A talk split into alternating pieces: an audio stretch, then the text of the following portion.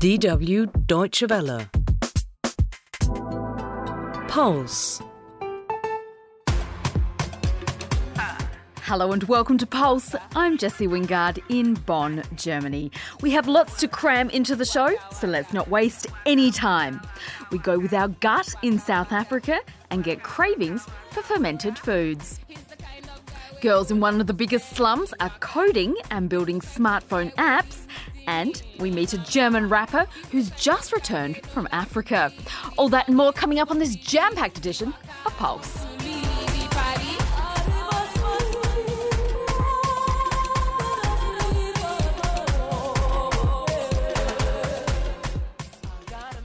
There's almost no corner you can turn in South Africa's most famous city, Cape Town, without bumping into beautiful people with toned bodies.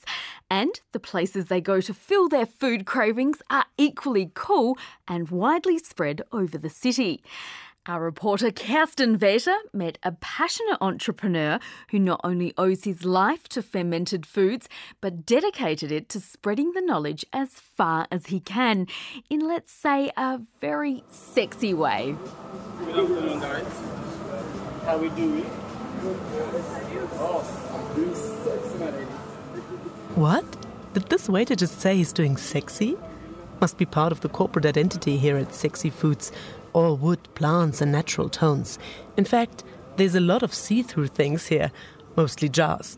In them, a wide range of colorful cabbages, sauces, juices. At least that's what I'm assuming they are. James Kuiper would say it's the essential must haves for every fridge, the ultimate food condimenting. He's the owner of Sexy Foods, wearing a shirt with cacti on it and offering spiky opinions about fermented foods being a trend. All the kimchis that I'm seeing in the restaurants, when I taste them, they're just a pickled vegetable. It's not concentrating on the bacteria content. A fermented product is not just a fermented product. If you've been put off sauerkraut, it's probably because you've eaten the wrong sauerkraut. I, I don't believe that you can be put off fermented foods. When I mean, if you tasted a good miso, I mean, how can you not like a good cultured miso? It's just so beautiful.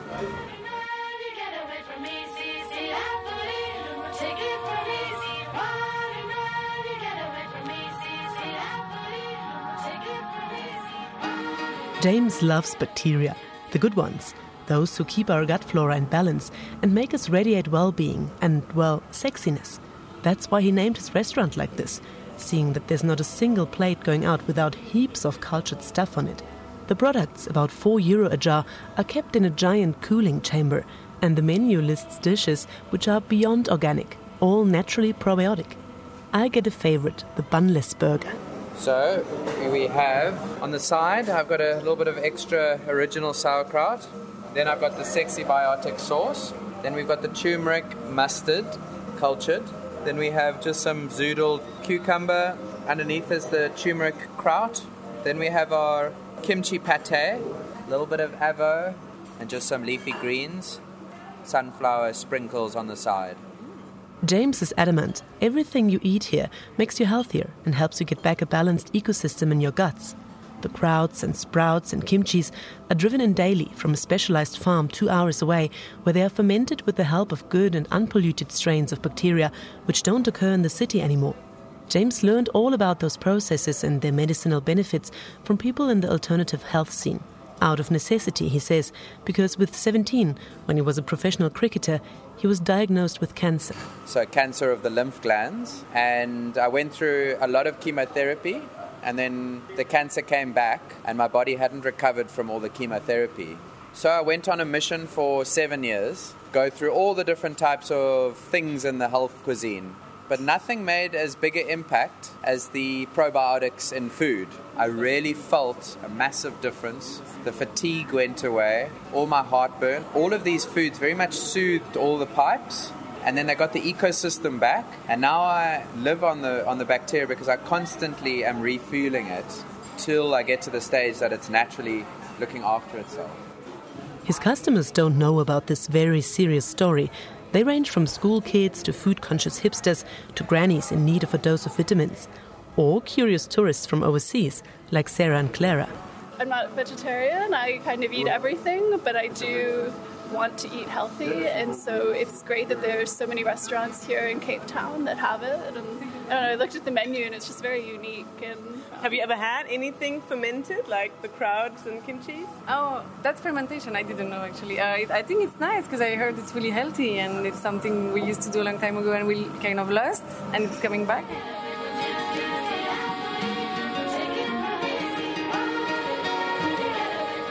Indeed, fermented foods have been around for centuries.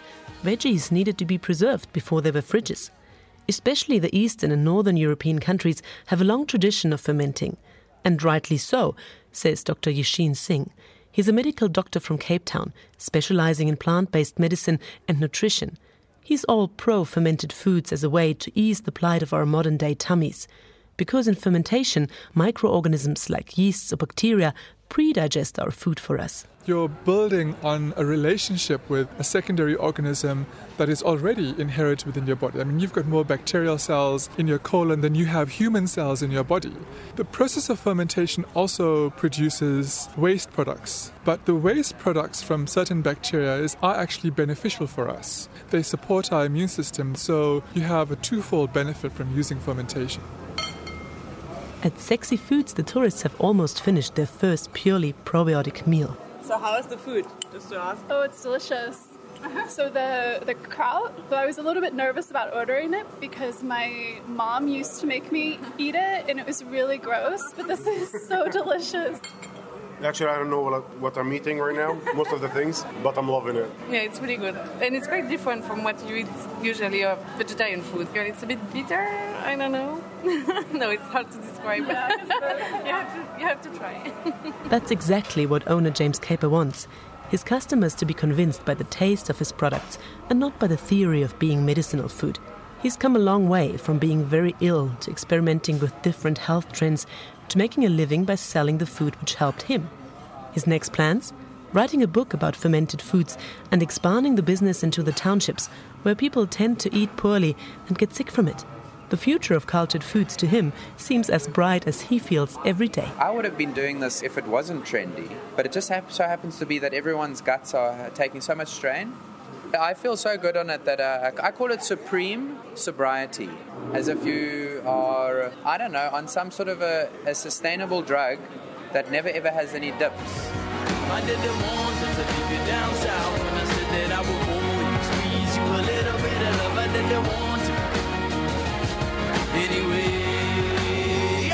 For DW, this is Kerstin Welter from Cape Town, South Africa. And before you're up and about to storm the restaurant our reporter has just been in, you might have to wait a little bit. Our health food hero is taking a break, but will reopen his restaurant in Muizenberg, Surfers Paradise, just 20 minutes from Cape Town. Check out Sexy Foods on Facebook for updates. And if you know of a young person or group of young people who are taking the world by storm, get in contact with us. We'd love to hear about them. Head to DW Africa on Facebook and leave us a message. Ucha Saki Baba.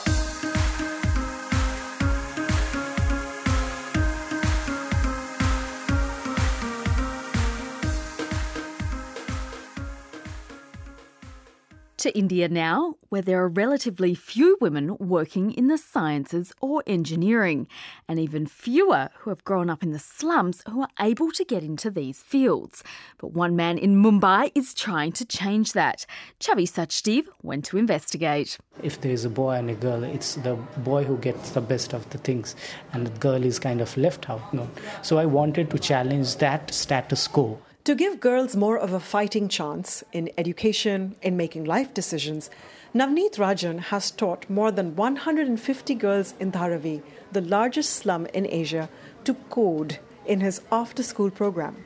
The program, called Slum Innovation, teaches teenage girls to create their own mobile apps for social change. There's no real address for the Slum Innovation Center. Instead, I'm told to come near this, get off near that, look for the school, it's near the hospital, and call me when you reach. At which point, two boys aged 12 and 14 come running up to me and lead me up a curving slope, ducking left into a tiny opening between two buildings made of metal sheets. We go down narrow, slippery, dirty steps to a small room about midway down. It's not pretty or large, but there are about 28 kids of varying ages working on desks with old monitors and computers, as well as kids with laptops sitting on the floor and sofas. This is where the after school program happens, though the center's doors are open from 9 in the morning until 11 at night. Various tutors come and conduct lessons in all subjects, from English to maths, for more than 100 school kids every day. This is also where Navneet Ranjan teaches girls to code. He started with just 12 girls three years ago. Zaberi Ansari is one of the first girls who learned how to code with Navneet using open source app making tools from MIT. The 15 year old created an app aimed at cleaning up garbage that is abundant in the slum. App का नाम है मेरा clean and green उसमें चार features है My app is called Clean and Green. It has four features. One is a community drive to gather everyone together to help with a cleanup. We have geotagging, so users can take a photo and send it with the location to the government office. And messaging to text the municipality and request a cleanup when the rubbish piles get too big. We also have a tab to let people know the dangers of letting trash pile up, how diseases spread, how it can impact work and productivity, how much it can cost people every time they fall sick. All this information about how cleaning up garbage can impact health. Each of the girls first started with basic coding and playing puzzles, eventually graduating to full coding and designing mobile apps. The other girls' apps also aim to solve problems within their slum, like safety and access to water. And Navneet was learning as he taught them. He's not a developer or coder or even an engineer, he's actually a filmmaker. He visited this community in 2012 and made a documentary called Dharavi Diary. But as he tells me, though the documentary won awards and went to film festivals, nothing changed on the ground. So in January 2014, he quit his job to focus on slum innovation, after school tutoring programs for the community's kids. But even that, he said, didn't seem enough. What could he do that would boost their confidence and make them ready for real life? He saw that even in the slum, most houses had at least one smartphone.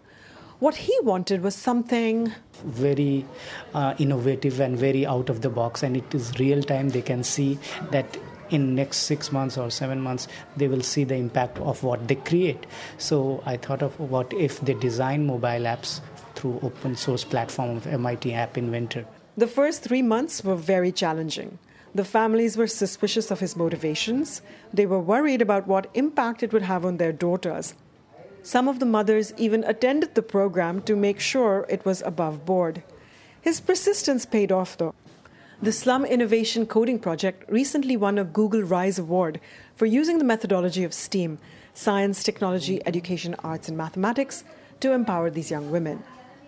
Zaberi says being in the Slum Innovation Program has changed her life. हाँ पहले मुझे ना ऐसा मतलब डांटते थे At first, I used to get scolded for spending so much time at the centre. They wanted me to come home at 8 pm. I was hanging around with boys. Girls get told these things. My mother was concerned about my safety. Come back early. Don't stay out too late, she said. And she wanted me to help in the house. But what can I do? My homework was getting harder and I needed the tutoring, so I just took the scolding. It's about my grades after all. Eventually, the hard work showed in their school report cards, and Zabiri's mother and the other mothers came around. And even if the girls don't become developers, there is no denying the impact of this kind of learning. So the ultimate aim of this program is give them skill sets, critical thinking, so they can eventually become change maker in their own capacity and try to question the status quo in their family, in their community, and in urban planning and or in different structure wherever they go. So they should uh, gain that much of confidence that they can make their life better. Is Not, working? It's working i could say because some of them have taken like they were about to be married and she told no i i need to study i need to do something before i get married and stuff like that. They have intervened in domestic violence cases. Their dad used to throw plates uh, on mother and they have seen in their so they have stopped that in their own family. So that's what in terms of their confidence level and stuff like that i have seen in real time that it's working. One of the girls apps is currently on the android play store while the others are in prototype mode. Navneet and his team of volunteers have approached tech companies for a cloud-based server and they're also trying to line up jobs and internships for the girls who finish school the program has funding for two more years, and in this time, they also want to set up a mobile lab that travels to different parts of Mumbai, giving more girls access to science and technology learning. They need push support and somebody to say, okay, things will get better. You just need to keep doing it. The girls credit Navneet with everything. They tell me they have more confidence, they're more engaged in school, they can understand the applications of their science theory classes, and most important of all, they have hopes for their futures. Zaberi explains happily. I thank God I met Navneet Sir and got this opportunity. If I hadn't come here, I don't think I'd even be able to speak like this to you. After I finish school, I want to do well and go to a good college. I want to study more computer science and improve my English. And then I want to be a teacher. Chavi Sachdev for DW, Mumbai. Rap artist Marteria is a big name in his home country of Germany. The Rostock born rapper headed for South Africa to shoot videos for his new album, Roswell.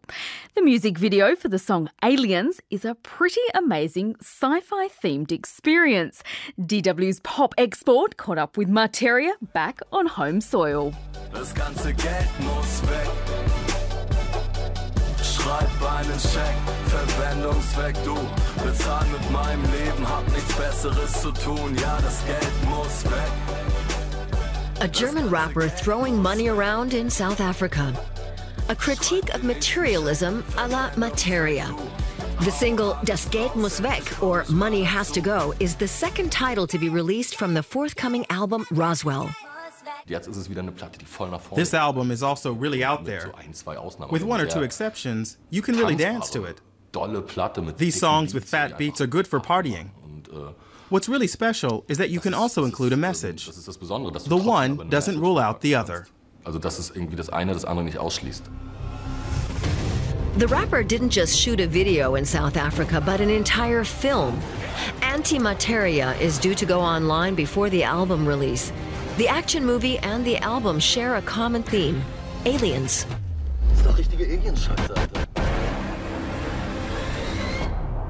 Area 51 wird Marteria Area 51 becomes Marteria 51, and Roswell becomes Rostock. The entire record was inspired by this image. It's not only about the crazy aliens and the way out spaceships, but about perfectly ordinary people. It's a bit men in black, a bit about outsiders, people who feel the world doesn't understand them. Back in 2010, Marteria had his breakthrough with the album Zum Glück in die Zukunft, which went gold. Ich spring von Level zu Level zu Level. Spring von Level zu Level zu Level. Spring von Level zu Level zu Level zu Level zu Level, bis der Endboss kommt. Einflüsse sind bei mir einfach. I'm inspired by so many diverse, multifaceted, wide ranging influences that you can't really label my music as hip hop. It can't be pigeonholed. It won't fit into those musical categories. Dieses Spartendenken von Musik einfach äh, nicht reinpasst. But Marteria has now come up with a new record and tour concept too. You'll be playing clubs rather than mega venues, just like in 2009. There were some great gimmicks. One example was in the venue Kufa in Krefeld. Back then, we sold about 90 tickets with our fantastic eight seater bus. It was mega. We sold so few tickets that we played in the foyer, and this time around we're playing in the foyer too. It's great. The club tour sold out in just 60 seconds. Marteria fans know just when to throw their money around.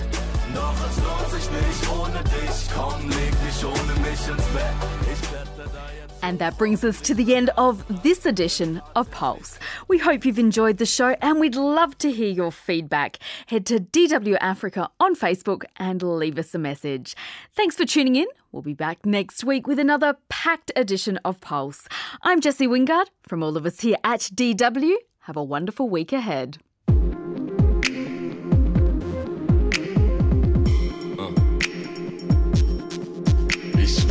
Weg